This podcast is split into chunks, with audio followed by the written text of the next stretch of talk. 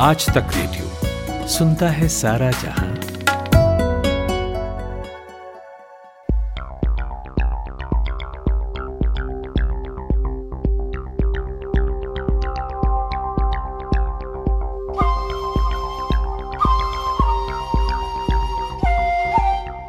एक बात होती है टारगेट सेट करना और दूसरा होता है, उसे अचीव करना। फाइनेंस मिनिस्टर निर्मला सीतारमन ने अगले फाइनेंशियल ईयर के लिए बजट पेश कर दिया है और तब से लेकर अब तक जिस बात की चर्चा हर ओर है वो है सरकारी विनिवेश पर। मतलब सरकार कंपनियों को बेचकर जो पैसा जुटाना चाहती है उस पर। कोई इसे हम्म। सरकारी सेल बता रहा है कोई इसे मैक्सिमम गवर्नेंस कह रहा है और कुछ जानकार कह रहे हैं कि इसके अलावा और कोई उपाय नहीं था। तो क्या वाकई कोई और रास्ता नहीं था सरकार के पास या फिर जो सरकार की नीतियाँ होंगी आने वाले समय में ये बजट उसकी स्पष्टता को दिखाता है। नमस्कार मैं हूँ ऋतुराज और मेरे साथ इसी सरकारी सेल पर सरकारी विनिवेश पर बात करने के लिए हैं इंडिया टुडे हिंदी पत्रिका के एडिटर और आर्थिक मामलों के जानकार अंशुमान तिवारी। तो अंशुमान सर स्वागत है आपका। हाँ धन्यवाद ऋतुराज। सर हर तरफ़ जो चर्चा है हर तरफ़ जो बात हो रही है वो यही है कि सरकार ने एक किस्म का सेल लगा दिया इस बजट में। कई कंपनियों के विनिवेश की बात कही गई है। क्या इसे सरकारी सेल कहना सही है? और अगर इसमें डीप डाइव करें तो क्या समझ में आता है? सरकार के विजन को लेकर फ्यूचर में सरकारी पॉलिसी किस ओर जाती दिखेगी? उसकी स्पष्टता को लेकर। देखिए कहना क्या सही है? आ, सही है ये तो आ, ये अपने अपने आ, शीर्षकों की बात है आप इसे कोई भी विशेषण दे सकते हैं। अच्छी भाषा में इसे डिसइन्वेस्टमेंट कह सकते हैं सरकारी संपत्तियों की बिक्री करते हैं पर बिक्री को तो सेल कहेंगे ही कहेंगे ही तो ये इन विशेषणों पर आ, ये विशेषण से ज़्यादा महत्वपूर्ण बात है कि ये हो क्या रहा है इसे समझना ज़रूरी ज़रूरी है और आ, जो पूरा स्ट्रक्चर है सरकार का, जो उसने बजट में घोषित किया है, वो पिछली बार से बहुत ज़्यादा फ़र्क है पिछले वर्षों से विनिवेश को लेकर, या सरकारी संपत्तियों और सरकारी उपक्रमों के के विनिवेश को लेकर। इस बार सरकार दो काम कर रही है सरकारी कंपनियों का का डिसइन्वेस्टमेंट कर रही है जो समझना हमारे लिए ज़रूरी है कि डिसइन्वेस्टमेंट का मतलब होता है सरकार इसमें अपनी हिस्सेदारी बेचती है। जिन कंपनियों में उसकी हिस्सेदारी है, वो या तो शेयर बाज़ार में बेचती है या किसी दूसरी कंपनी को बेचती है। उदाहरण के लिए हम देखें कि ओएनजीसी इंडियन ऑयल भारतीय Bharat petroleum, Hindustan petroleum NTPC जैसी सरकारी कंपनियाँ हैं, जिनमें सरकार की भी हिस्सेदारी और आम जनता की भी हिस्सेदारी यानी शेयर पूंजी बाज़ार में वो वो लिस्टेड कंपनियाँ हैं। दूसरी तरफ़ ऐसी कंपनियाँ हैं जिनमें सरकार ने अपनी पूरी हिस्सेदारी एक मुश्त किसी निजी कंपनी को बेच दी, जैसे आईपीसीएल का डिसइन्वेस्टमेंट हुआ था तो वो रिलायंस पेट्रोलियम को मिली थी। या विदेश संचार निगम का डिसइन्वेस्टमेंट हुआ था, या जो टाटा को मिली थी, या मॉडर्न फूड्स का डिसइन्वेस्टमेंट हुआ था, जो जो निजी कंपनियों को मिली थी, या बालको का डिसइन्वेस्टमेंट हुआ था। ये दूसरा दूसरी चीज़ थी ये मॉडल पहले से अप, से अपनाया जा रहा है। इस बार सरकार एक दूसरा काम भी करने जा रही है। सरकार ने दो लिस्ट बनाई है। एक लिस्ट में ये वो कंपनियाँ हैं जिनका डिसइन्वेस्टमेंट किया जाएगा जिसमें LIC है जिसमें बीपीसीएल का एक और आईपीओ आएगा जिसमें गेल हो सकती है जिसमें कॉन्कोर हो सकती है जिसमें आ, कुछ और सरकारी कंपनियाँ हैं जिन्हें जिन्हें जिनका विनिवेश किया जाएगा। दूसरा दूसरी सूची में सरकारी संपत्तियाँ हैं। जिनकी बिक्री की जाएगी, यानी कि रेलवे के डेडिकेटेड फ्रेट कॉरिडोर का एक हिस्सा 100 किलोमीटर 200 किलोमीटर का हिस्सा किसी निजी कंपनी को दे दिया जाएगा। एयरपोर्ट दे दिए जाएँगे स्टेडियम दे दिए जाएँगे, गैस की पाइपलाइन दे दी जाएगी, रेलवे की ट्रांसमिशन लाइन दे दी जाए, दे दी जाएँगी and so on and so forth तो ये दूसरा हिस्सा है है जो सरकार की सरकारी संपत्तियों के या सरकारी विनिवेश का हिस्सा। और एक तीसरा हिस्सा है जहाँ सरकार ने स्पष्ट रूप से ये कहा है कि वो दो बैंकों का निजीकरण करेगी। दो दो सरकारी बैंकों का को प्राइवेटाइज करेगी और एक बीमा कंपनी को प्राइवेटाइज करेगी। तो अब ये तीन हिस्से हैं इस पूरे पूरे ढांचे के। ये ये मोटी आ, आ, समझ है जो हमें जो जो जो आने वाले समय में सरकार लागू करना चाहती है है और आ, इस तरह से वो अतिरिक्त संसाधन जुटाने की कोशिश कर रही है। अब इसमें कई सारे अंदर आयाम है जिन्हें समझना ज़रूरी है कि हर संपत्ति जैसे नहीं बिकेगी। एयरपोर्ट बेचने का, का तरीका दूसरा हो सकता है।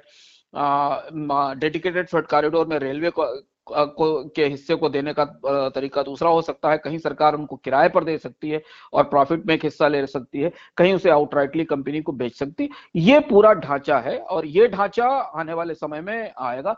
दो चीज़ें इसमें सबसे महत्वपूर्ण है कि पहली चीज़ तो ये कि सरकार ने ने कहा है। मानेगी कि नहीं मानेगी? रुक, टिकेगी कि नहीं टिकेगी इस बात पर? यह सुधार कितना प्रभावी होगा राजनीतिक रूप से? अलग बात है कि सरकार ने यह कहा है कि स्ट्रेटेजिक पीएसयूज के अलावा, यानी जो रणनीतिक रूप से महत्वपूर्ण पीएसयूज हैं, उसके अलावा सारी कंपनियों का डिसइन्वेस्टमेंट किया जाएगा, यानी उन्हें बेचा जाएगा, चाहे वो पब्लिक को बेची जाए या निजी क्षेत्र को बेची जाए।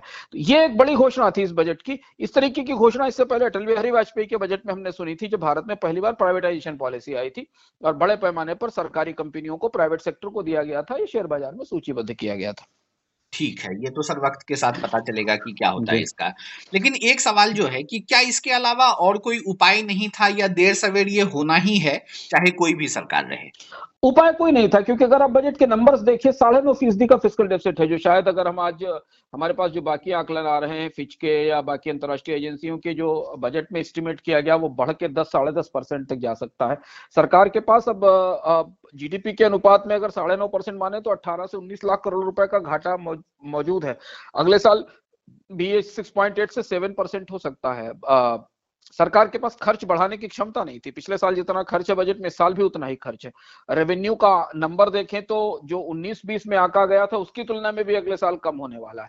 तो अब अब किटी बहुत कम बची है। इसके अलावा कोई ऑप्शन नहीं था सरकार के पास कि वो इस तरह से उसे डिसइन्वेस्टमेंट करे, क्योंकि इसके बिना और कहाँ से पैसा लाया जा सकता? है टैक्स लगाने की अपनी एक सीमा होती है, उसके बाद उसके बाद तो फिर आप टैक्स भी नहीं लगा सकते और उस मंदी में जितने टैक्स लगाए जाएँगे, उतना ही नुकसान होगा। तो कोई विकल्प नहीं था, और विकल्प ना होने के कारण सरकारी कंपनियों के बेच, को बेचने से दो और महत्वपूर्ण चीज़ समझना ज़रूरी है कि सरकारी कंपनियों को बेचने से न केवल सरकार को एक मुश्त रेवेन्यू मिलता है, बल्कि इनमें जाने वाली पूंजी भी रुकती है, क्योंकि इनमें जो पैसा लगाया जाता है हर साल बजट से, इन्हें बजट से हर साल कैपिटल दी जाती है, या बाज़ार से पूंजी उठाती है, इनमें जो पैसा लगा हुआ है ऋतुराज उस पर रिटर्न हमारे बैंक एफडी से भी कम है। यानी हमारा जो पैसा इसमें लगा हुआ है उससे कम रिटर्न पीएसयू देती है। तो इसलिए सरकार के पास कोई ऑप्शन नहीं था और जब ऐसी मुश्किलें होती हैं तो जो एसेट्स होती हैं उनको मोनेटाइज किया जाता है।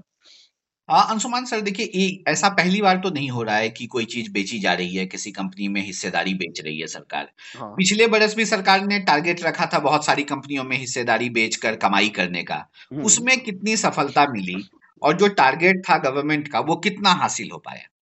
देखिए ये महत्वपूर्ण चीज़ समझना ज़रूरी है कि विनिवेश या डिसइन्वेस्टमेंट या सरकारी उपक्रमों में सरकार की हिस्सेदारी की बिक्री, चाहे वो बैंक हो या या गैर बैंकिंग उपक्रम हो, ये नीति के तौर पर स्थापित हो चुकी है। चाहे इसमें कितना भी विवाद हो, किसी भी राजनीतिक दल की सरकार हो, पर यह बजट का एक स्थायी हिस्सा है, इससे आप इनकार नहीं कर सकते। पिछली सरकारों ने भी किया, ये सरकार भी कर रही पर महत्वपूर्ण बात जो समझना ज़रूरी है कि भारत में इतने सब शोर शराबे और होल्ले के बाद भी भारत में जो मैक्सिमम डिसइन्वेस्टमेंट किसी एक वित्त वर्ष में हुआ है, अधिक खत्म हुआ वो एक लाख करोड़ रुपए का था जो सत्रह अठारह में था। इससे आगे का डिसइन्वेस्टमेंट सरकार नहीं कर पाई है, इस साल सरकार ने जो लक्ष्य रखा है वो एक लाख पचहत्तर हज़ार करोड़ का है जो पिछले साल के लक्ष्य से दो लाख दस हज़ार करोड़ के, के लक्ष्य से कम है। यानी कि सूची बहुत बड़ी है विनिवेश करने के लिए। तैयारी बहुत बड़ी है पर सरकार को खुद ही लग रहा है कि शायद वो एक साल में इतना इतना डिसइन्वेस्टमेंट नहीं कर पाएगी। तो लक्ष्य से पीछे रहना विनिवेश बजटों का हिस्सा है स्थायी तौर पर पर लक्ष्य चूकना विनिवेश की एक व्यवस्था रही है डिसइन्वेस्टमेंट की। अब उसकी बहुत सारी वजह है एडमिनिस्ट्रेटिव तौर पर सरकार ये चीज़ संभाल नहीं पाती है। काम करने के तरीके बहुत धीमे होते हैं, सरकार में सुस्त तरीके से होती है। इसे पिछले साल देखिए, उदाहरण हमारे सामने है। पिछले साल इस भयानक मंदी के बीच में दिसंबर तक 19 कंपनियों ने शेयर बाज़ार से पैसा उठाया उठाया और ह्यूज सक्सेसफुल आईपीओ लेकर आई। सूचकांक पचास हज़ार पर पहुँच गया इंडेक्स लेकिन सरकार अपनी एक कंपनी का डिसइन्वेस्टमेंट नहीं कर पाई, एक भी कंपनी का पिछले साल नहीं कर पाई। तो अगर सरकार चतुर होती, समझदार होती, तेज होती स्मार्ट होती तो वो इस बाज़ार का फ़ायदा उठा सकती थी और डिसइन्वेस्टमेंट कर सकती थी निवेशक पैसा लेकर देने को तैयार खड़े हुए थे तो ये एक वजह रहती है कि सरकारें समय पर डिसइन्वेस्टमेंट नहीं कर पाती हैं प्रक्रिया में फंस जाती हैं प्रोसेस लंबी होती है और इसलिए लक्ष्य पूरा नहीं हो पाता एक चीज़ अभी जो सर आपने आंकड़ा बताया कि पिछले साल का जो लक्ष्य है वो 2.1 लाख करोड़ था और इस बार 1.75 हाँ। लाख करोड़ रखा गया हम्म, हम्म, हम्म। ये घटाया क्यों गया घटाया इसलिए कहा गया क्योंकि सरकार को लग रहा है ना कि इतना डिसइन्वेस्टमेंट करना मुश्किल है। जैसे आज हमारे पास जो खबरें आ रही हैं कि डिसइन्वेस्टमेंट की प्रक्रिया सितंबर से पहले नहीं शुरू हो पाएगी। सितंबर तक हो सकता है एलआईसी का आईपीओ आए। पिछले साल भी सरकार ने एलआईसी और आईडीबीआई के डिसइन्वेस्टमेंट की बात कही थी, लेकिन आई नहीं, उसमें आगे कोई गति नहीं बढ़ी आगे। ये जो कंपनियों की जो एसेट मोनेटाइजेशन की प्रक्रिया है कि पाइपलाइन बेचना या सड़कें बेचना या एक हाईवे बेचना या या ट्रांसमिशन लाइनें बेचना, इनमें बहुत लंबा समय लगेगा। इनकी इनकी प्राइस डिस्कवरी करनी होगी, इन्हें इन्हें ट्रांसपेरेंट ढंग से से लोगों से, कंपनियों के सामने रखना होगा। फिर उसके बाद भी इस मंदी के बाज़ार में कौन खरीदने आ रहा है तो सरकार ने अपना एस्टिमेट कंजर्वेटिव रखा है। और ये भी एक बजट की प्रक्रिया होती है कि हो सकता है मान लीजिए सरकार ने एक लाख पचहत्तर हज़ार करोड़ रखा और अगर इससे ऊपर निकल जाता है तो सरकार उसको सक्सेस के तौर पे दिखाएगी कि, कि हमने मा, माना था कि एक सौ पचहत्तर रुपए आएँगे और हम ढाई सौ रुपए लेकर आ गए। लेकिन आ, पिछले साल की नसीहत के मुताबिक क्योंकि पिछले साल दो लाख दो लाख करोड़ का से ऊपर का इनका लक्ष्य था और उसमें से पंद्रह से बीस हज़ार करोड़ रुपए आ पाए थे सरकार ने इस लक्ष्य को कम रखा है। इसलिए जो पूरी बहस है ना डिसइन्वेस्टमेंट की, उसके दो हिस्से हैं। एक हिस्सा है इंटेंशन का, जिसमें सरकार की इंटेंशन दिखती है। सरकार ने नीयत दिखाई है कि वो अब इस विवादित फैसले को लेने को तैयार है। यानी कि वो ये ये बुलेट बाइट कर रही है। ये कंट्रोवर्शियल है। डिसइन्वेस्टमेंट करना आसान नहीं है। इसका विरोध होता है। वो करने को तैयार है। नियत के तौर पर सरकार ने अपनी इच्छा ज़ाहिर की है, पर आंकड़ों में अभी सरकार उतनी आश्वस्त नहीं है कि कर पाएगी कि नहीं कर पाएगी। और आपने जो प्राइस डिस्कवरी की बात की, वो कितना बड़ा चैलेंज होने वाला है सरकार के लिए? बिजली की लाइन के, की क्या दाम रखेगी सरकार? डेडिकेटेड फेड कॉरिडोर जो है, उसकी प्राइसिंग क्या होगी? तो ये जो मोनिटाइजेशन है उसका, वो कर पाना कितना मुश्किल काम है? आ, उसकी प्रक्रिया है। एक सरकार में एक डिपार्टमेंट है जिसका नाम दीपम है department of public enterprises management वो कई तरी, तौर तरीकों पर पिछले साल से काम कर रहा है। इस प्रक्रिया पिछले बजट से ही शुरू हो गई थी। आ, वो काम कर रहा है। अब प्राइस डिस्कवरी एक अपने आप में एक टेक्निकल व्यवस्था है और हर एसेट की हर संपत्ति की प्राइस डिस्कवरी एक जैसी नहीं होती। जैसे सरकार ने जब पिछले साल एयरपोर्ट्स का मोनिटाइजेशन किया तो उसमें ये नियम अपनाया कि पर यात्री पर पैसेंजर प्रत्येक यात्री पर जो पैसेंजर आता है उस पर एक रेवेन्यू जो कंपनी लेगी एयरपोर्ट चलाने वाली कंपनी उसका एक हिस्सा वो आ, सरकार को देगी। लेकिन अब यही प्रक्रिया क्या रेलवेज में अपनाई जाएगी? क्या ट्रेनों में यही प्रक्रिया अपनाई जाएगी? जो फ्रेट कॉरिडोर की, की का, का टुकड़ा दिया जाएगा उसका सरकार किराया लेगी क्या? या उसे आउटराइटली बेच देगी? स्टेडियम पर कैसे रेवेन्यू शेयर किया जाएगा? पाइपलाइन में जो गैस या तेल तेल लेकर जाएँगे उनसे कैसे पैसा लिया जाएगा? ट्रांसमिशन लाइन को इसका इस्तेमाल करने वालों से कैसे पैसा लिया जा, लिया जाएगा? ये सब प्रक्रियाएँ अलग अलग होंगी और हर एसेट का एक तरीका नहीं होता। भारत में अभी तक कई तरी, तौर तरीके अपनाए गए। जैसे स्पेक्ट्रम था उसको एक दूसरे तरीके से बेचा गया जिसमें सरकार एक मुश्त बोली लगवाती है और बोली लगवाने के बाद वो पैसा एक मुश्त लेती है और उसके बाद एक रेवेन्यू शेयर लेती है कंपनियों से से। जबकि हमने बालको का या बाकी कंपनियों का जो सरकारी कंपनियों का डिसइन्वेस्टमेंट देखा उसमें एक मुश्त कंपनियों ने पैसा दे दिया और प्राइवेट कंपनी ने उसका टेक ओवर कर लिया।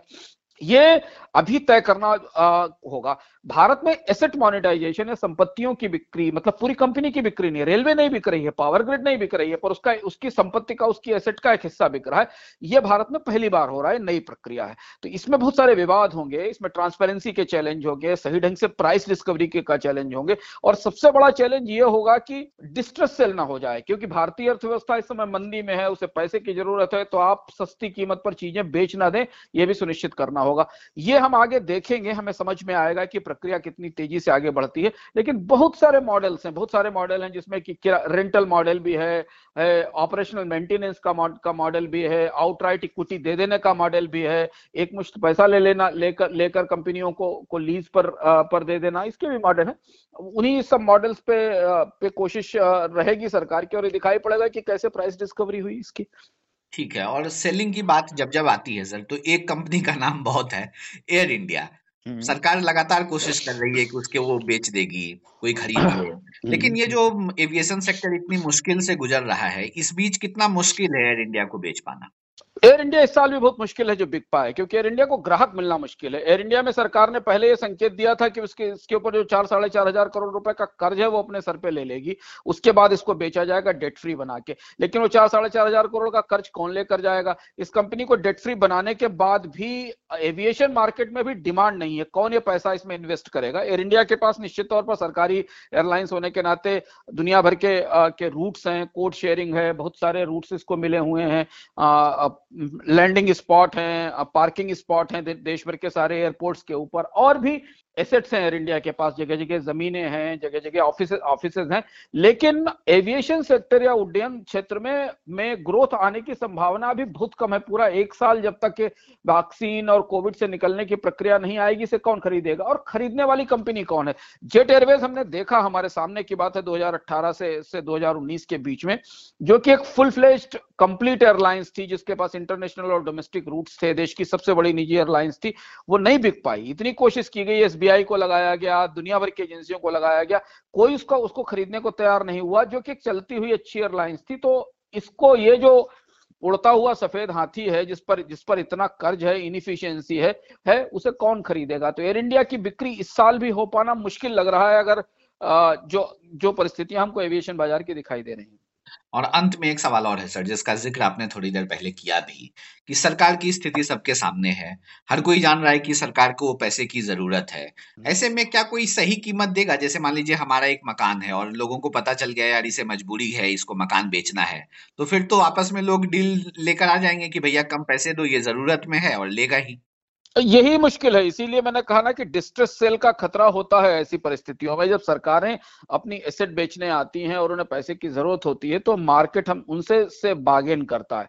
और वो बागेन अभी शुरू नहीं हुआ है। अभी सरकार को, जब सरकार इन एसेट्स को लाएगी सामने, तब ये समझ में आएगा कि उसकी, उसका सही प्राइस मिल रहा है कि नहीं मिल रहा। पर बहुत रिस्क है और हर एसेट में, हर अलग अलग संपत्ति में अलग अलग तरीके के लोग खरीदेगा कौन? जैसे मान लीजिए, आप उदाहरण के लिए ले लीजिए कि भारत में तेल और गैस की पाइप पाइपलाइन है तो तेल गैस की पाइपलाइन कौन खरीदेगा? वही खरीदेगा ना जो तेल और गैस के धंधे में है, है उसको कोई कोई कंज्यूमर प्रोडक्ट कंपनी तो नहीं खरीदेगी या रेलवे के नेटवर्क का कोई हिस्सा वही खरीदेगा जो लॉजिस्टिक्स के बिज़नेस में मौजूद मौजूद है। तो उतने ग्राहक भी बाज़ार में नहीं होते हैं आमतौर पर जब संपत्तियाँ आती हैं जिसकी ज़रूरत है क्योंकि ये सबके लिए मिलने वाली वाली चीज़ नहीं है वो वही कर पाएगा जिसके बिज़नेस से जुड़ा हुआ है। तो इसमें जोखिम तो है इसमें जोखिम यह है कि सस्ता बेचने बेचने की मजबूरी आ सकती है इसमें कंट्रोवर्सी हो सकती है इसमें यह हो सकता है कि एक कंपनी जो है वो किसी बड़ी कंपनी की मोनोपोली का हिस्सा बन जाए, क्योंकि जो कंपनियाँ पहले से लीड कर रही उन्हें अगर सरकारी संपत्ति और ज़्यादा मिल गई तो उनको उनकी बाज़ार में हिस्सेदारी और ज़्यादा बढ़ जाएगी। वो ऑलमोस्ट डुओपोली और मोनोपोली की तरफ़ चली जाएँगी। पर ये सारी चीज़ें चीज़ें अगले कुछ महीनों में स्पष्ट होंगी और इसलिए ये ये जो एसेट मोनेटाइजेशन या विनिवेश या सरकारी संपत्तियों की महासेल या जो भी आप कहें इसको जो भी नाम दें ये भारतीय अर्थव्यवस्था के अगले एक साल के चर्चाओं का लगातार हिस्सा बराबर बना रहेगा। और इसका इसके कार्यक्रम पर को, को लगातार करीब से पूरी दुनिया और भारत में सारे लोग देखेंगे। हम लोग भी इसे करीब से से इस पर निगाह रखेंगे कि इस पर आगे क्या हो रहा है। जैसे कि आज की ताजी खबर यह है कि सितंबर के बाद एल आई की आईपीओ को लाने की तैयारी हो रही है और कुछ कंपनियों को शेयर बाज़ार में सूचीबद्ध कराने की कोशिश चल रही है। देखिए पहली जो खबर आई बजट बजट के बाद वो सितंबर के बाद की आई यानी कि अभी अगले तीन चार महीने तक सरकार को इसकी तैयारी करनी पड़ेगी। इसलिए प्रक्रिया धीमे चलती है, देखते हैं आगे क्या होता है। ठीक है। शुक्रिया अंशुमान सर अपना समय देने के लिए। इस पॉडकास्ट में हमने बात की वित्त मंत्री निर्मला सीतारमन ने अगले फाइनेंशियल ईयर के लिए जो बजट पेश किया उसमें जो विनिवेश की जो बात की गई है एसेट मोनेटाइजेशन की जो बात की गई है उस पर और ये कितना टेढ़ी खीर है सरकार के लिए इस चीज़ को कर पाना। कैसा लगा आपको हमारा यह पॉडकास्ट कोई सुझाव हो या कोई शिकायत? तो लिख भेजिए हमें। हमारा ईमेल पता वही है रेडियो एट आज तक डॉट कॉम बजट के किसी एक और हिस्से पर कुछ पॉडकास्ट और लेकर हम आएँगे आपके लिए। तब तक सुनते रहिए आज तक रेडियो शुक्रिया।